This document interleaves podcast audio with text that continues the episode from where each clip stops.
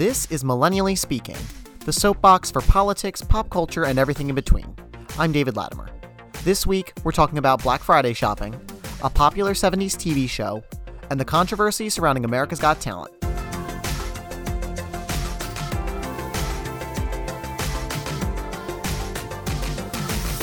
But first, I want to talk about Black Friday shopping, as this episode is coming out on Black Friday, the day after Thanksgiving.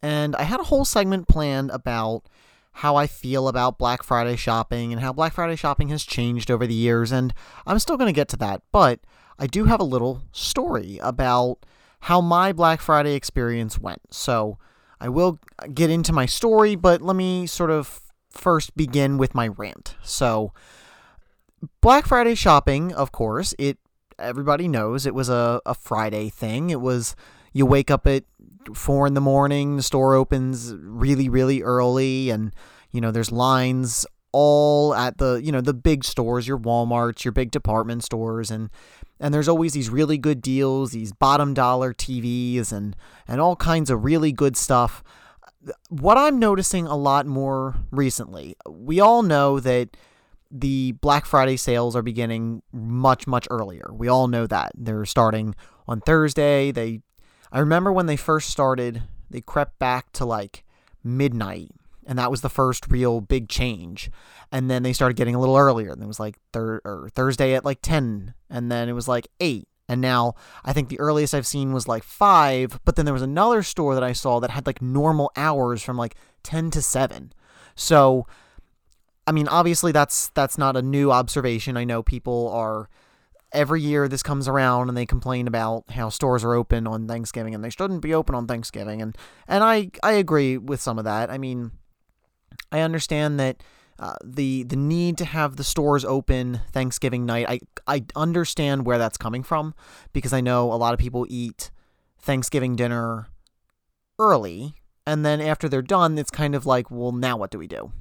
The only problem is is that when you do the the five o'clock thing, you still need like managers and other associates to come in early at like four or three or something just to prepare for the store opening because they have to do all the regular openings, you know, the, the cash register and, and getting the store actually prepared, you know, things that they've already done throughout the week, but now there's more to be done because they do have to prepare for the big shopping day. So I, I kind of understand where where people are coming from when they say it's too early, and I do get that. I mean, I think I, I understand where consumers the the sort of consumer appeal of going super early and doing something on Thursday night. I understand where that is, but I think we can control ourselves. But again, that's blaming consumers for something that businesses have decided to do. So I think maybe businesses need to make the change and we will sort of follow behind. We will just sort of fall in line because that's kind of how that works. We can't just protest and say like, "Oh, you should be open on Thursday." whatever. But the other thing that I've noticed is that the deals aren't really as good as they used to be. I mean, you're still got places like Best Buy where you'll get the really good uh, electronics that are like super cheap, uh, and and you'll need to get a TV or you know something's half off, and and you're like, yeah, this is like an actually really a good deal.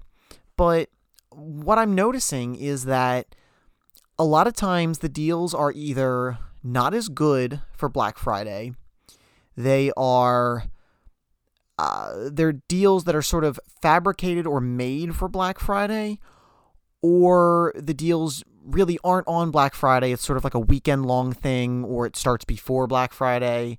So let me explain. I the the ones that are sort of made for Black Friday. One of the things that one of my coworkers showed me is that places like Best Buy, they actually will make, you know, you've got these like 50% off TVs or even lower, 60, 70% off TVs. Some of those TVs are actually like Black Friday specials. So there'll be these, you know, big 55, 70 inch TVs, but they're ones that are sort of made for Black Friday. So like the the particular SKU is a special Black Friday TV, so it's made with like less HDMI ports or something. So it's it's just a lesser TV. It's not as good of a TV, even though it's still like a really good price and normally it would retail for significantly more. It's still not that good of a TV because for a TV that large, you would expect it to have lots of inputs and be, you know, like top the line. But not only that, but I'm noticing a lot of stores are doing pre Black Friday and after Black Friday and Black Friday weekend deals, Cyber Monday deals. Um, I personally myself just recently bought a new Apple Watch and I bought it uh, a stainless steel previous generation for about half off. But I bought that last week. And by the time Black Friday got here, the price for it had already gone up by $100. So it was like, I mean, I bought it online and it was way before Black Friday. And then by the time Black Friday got here, they increased the price. So it was like, what was even the point of Black Friday? If it was that good of a sale, why would you not hold it until Black Friday? Unless the intention was to be a scummy store and not, I don't know. That to me, I just, the whole point of the good Black Friday deals has sort of disappeared, and the putting it on Friday or, or early or, or late Thursday doesn't really matter anymore.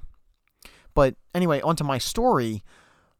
So every year, as somebody who lives in South Jersey, I like to we do our dinner and then myself and whoever else we're going with. I used to go with my cousins. Now I go with my brother and his girlfriend, his and uh, her brother. We go to the Hamilton Mall. For those who are from the South Jersey area, um, generally my mall is the Deptford Mall for sure, but the Deptford Mall is a crazy place uh, with lots of stores that like surround the mall, so it's nearly impossible to get to the mall. So I like to avoid that mall. Instead, I go to the Hamilton Mall. It's relatively close. It's the next closest mall that I would prefer to go to. In the last couple of years, things have changed a little bit there. Two of the department stores have closed, um, but they do also have some surrounding stores, just like Deptford, but it's not like right on top of the mall. So I feel like it's a lot easier to get into places. Um, and it's basically like two things. It's like the mall and this big shopping complex. So it's like you have two places to go, and then as soon as you're done, you leave. You know, we used to go, we would do a little bit of shopping, we'd sort of walk the mall, we would, we have a weird tradition, we would always get Chinese food because um, you eat dinner so early, and then by the time it's like midnight when you're at the mall, you're like, maybe I want a little something. So you get like some Chinese food to share or something. But when we got there on Thursday, we probably got there maybe around eight o'clock. Uh, the mall was closed. The mall itself was actually closed. The interior of the mall so we looked um, on the website and we were sort of checking out what was going on. Only the Macy's, the the department store Macy's, was open. And for those who are not familiar with the Deptford Mall, the Macy's is currently the only main anchor that's left. Um, they do have some. They have two junior anchors. They have Forever 21 and H&M. And on Thanksgiving night, they actually opened up a new anchor in the basement of what used to be the J.C. Penney. It's called Shoppers World. Uh, and that that's the store that I mentioned that was open from 10 a.m. until 7 p.m. on Thanksgiving Day. So that I was confused about. But Macy's, that just the interior of that Macy's store was the only thing that was open. And in the last year, that mall did get a new owner. But I'm still very surprised that because there are still lots of national retailers in that mall, why they closed for Thanksgiving night. Like if not enough of them wanted to open or not enough of them were going to open or whatever the sort of calculus was they just decided not to open and it like threw off my whole thanksgiving black friday tradition so i couldn't get my chinese food we went to the other stores in the other complex and that was fine but it just my whole thing was thrown off so in conclusion about the whole just to sort of wrap up the whole black friday thing you know I think it's completely changed to the point where it's almost unrecognizable from what it used to be. And, you know, every year it's getting harder and harder for me to justify going because it's just, it's not the same anymore. We'll be right back. Did you know that Millennially Speaking is now on Twitter? Check us out at underscore MS Podcast. You'll see live tweets from events, updates for shows, and just my general opinions not heard on the show. Again, follow us on Twitter at underscore MS Podcast.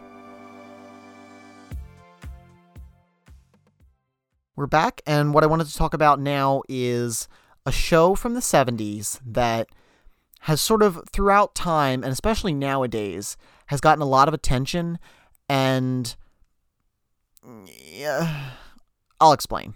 So, the show that I'm referring to is All in the Family. I think All in the Family is a fantastic show. I think it's very funny. I think it's very. Uh, it feels very real because it's using characters and people that you've probably heard before. You've probably heard the the attitudes of the main character, Archie Bunker. One of the things that my family has always said is that my grandparents are almost like Archie and Edith, that they are sort of the back and forth, the just the, their general attitude, their general what they say, what Archie says, what my grandfather always says. So very similar in terms of their their characteristics and how they speak and and what they say. Um, and I mean the the show is it has had sort of a, a lasting popularity, um, so much so that this past year ABC did a live version of one of their episodes. So the show still has lots of fans. It still has lots of notoriety, and it's still something that a lot of people really enjoy. But one of my things that I, occasionally I see it come up, and it it just it bothers me a little bit, and I, I just figured this was a good time to sort of talk about that, and that is that there's a particular set of people who when they bring up the show All in the Family, they always say, "Oh, you could never do a show like that nowadays. People are so sensitive. They would never do a show like that nowadays." And parts of that are true, for sure. So, so the attitudes of the character, the what he says is very bigoted and is very in today's culture, especially in today's pop culture, wouldn't be right to say some of those things but the people that say that are really missing the point of the show itself. And it's because people think that when that show came out, everything that Archie was saying was okay, or, you know, we used to be able to say the things that Archie says, or we used to be able to talk like that, and now we're so PC and we're, we're so sensitive. And that's not the point of the show. So the real point of the show, and and in the development of that show, several actors actually turned down the role of Archie because they didn't want to portray a bigoted character. One of those people was Mickey Rooney eh, because he thought that the character was quote un-American. And ABC, the network that developed the show, they originally were going to put on this show, but they thought that, you know, maybe they shouldn't do this show because it's they, they didn't want to put a bigoted foul-mouthed character on television. So they actually ended up passing on the show and it went to CBS. So it's not that, you know, all of a sudden Hollywood has gotten PC and we're not allowed to say certain things anymore. When this show was in development, people were skittish about the things that were being done on the show. And if you've ever seen an episode of this show and the people that generally share these memes on Facebook that say that you could never do a show like this ever, they're the ones that have seen the show. But if you actually watched the show and understood what's going on on it, you would realize that Archie is not someone who, when he speaks, everyone around him just agrees and is like, yeah, he's right. You should say that thing or you should be that way. Like, no, Archie is the one that everyone is trying to refute. And I'm not saying it's everybody that sees this show feels that way, but there's a certain group of people sharing this kind of a meme on Facebook that I really don't think they understand the point of the show that Archie is a bigot and everyone around him understands that and refutes him and does not want him to say the things that he's saying. That, you know, by allowing him to speak or by, by, by him what he says, it's not right. And again, I'm not saying this to say that we can't watch All in the Family and we shouldn't watch All in the Family. In fact, I'm saying the opposite. I think shows like All in the Family should exist and some do exist, just not in the same way. You know, the fact that bigoted, foul mouthed people still exist, that's a reality. And not that we need to, you know, portray them with, um, and, and, and sort of lift them up as these, you know, saintly characters, but show that, like, hey, when somebody says something not right, you're allowed to say something. You're allowed to speak up and you're allowed to make them not like the moral compass of the room that just because they are the you know the quote unquote elder statesman or they're the you know they're the head of the household or they're the the eldest uh, they're the grandfather or they're the father or whatever you know you're allowed to say something and you're allowed to disagree with them as well. That uh, the, the other thing about this character is that he's also pointed out very much so to be a hypocrite. Because I, I was just recently watching an episode about um, faith on that show. It was the his, his son-in-law and his daughter they were having a baby and they were talking about religion and his son-in-law didn't want to raise him on religion like wanted his son to choose his own religion and when archie's saying like no he has to you know believe in god he has to be a christian and he's like spouting off verses and and saying things or, or um i think at one point he was doing um he was trying to say the Star Spangled Banner for some reason and was saying all the words wrong. It's just pointing out that like a character like that that starts spewing this kind of stuff is also a hypocrite and doesn't know what he's talking about. So I would just say to those that watch on the family and completely miss the point, you should probably rewatch the show and understand what's going on on the show and realize that like Hollywood hasn't changed, PC culture regarding this show at least Hollywood hasn't changed and PC culture hasn't changed. It was the same with that show, especially if you understand who Carroll O'Connor was, the person that portrayed Archie Bunker, that he was the complete opposite of Archie Bunker in real life. You know, he was playing a character. He was not playing himself. He was just portraying something that we've all seen and we can all recognize. So, PC culture hasn't run amok, at least regarding All in the Family it just has been this way all the time. We'll be right back. Did you know that Millennially Speaking is also on Instagram? Check us out at millennially underscore speaking. You'll find previews for new episodes, polls about upcoming topics, and a whole lot more. Again, follow us on Instagram at millennially underscore speaking.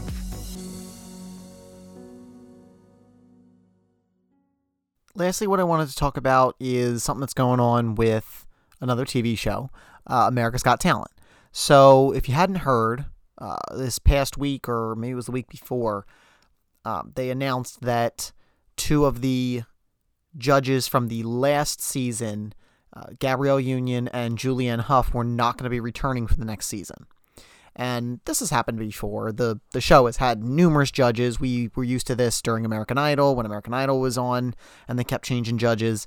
So the fact that the judges were leaving and changing was not that unusual. I mean, the two had been there only for one season, so that was kind of short, but it didn't immediately scream anything you know weird or out of the ordinary. But after they uh, were announced that they were not coming back, we started hearing some things in the news, in the entertainment media that maybe there was something else going on. So, one of the things that we've been hearing is that the show, the network, uh, whatever it is, uh, has become a toxic work environment, especially especially for women. And um, there were just a couple of different things that were just some accusations being made. So, um, Julianne Hough said she received some critiques on her outfits, um, ones that were inappropriate, especially for the context for for which she was talking or whatever, and that Gabrielle Union said that she was um, critiqued by I don't know whether it was her co-stars, her the network, some producers, whatever it was, said that some of her hairstyles were too black. And one of the other things that we're now hearing about is that she wanted to pick one of the one of the talents that was on the show was this 10-year-old black rapper named Dylan Gilmer and apparently Gabrielle Union was told by somebody at the show that she should pick somebody else rather than him because she should pick somebody that quote America can get behind.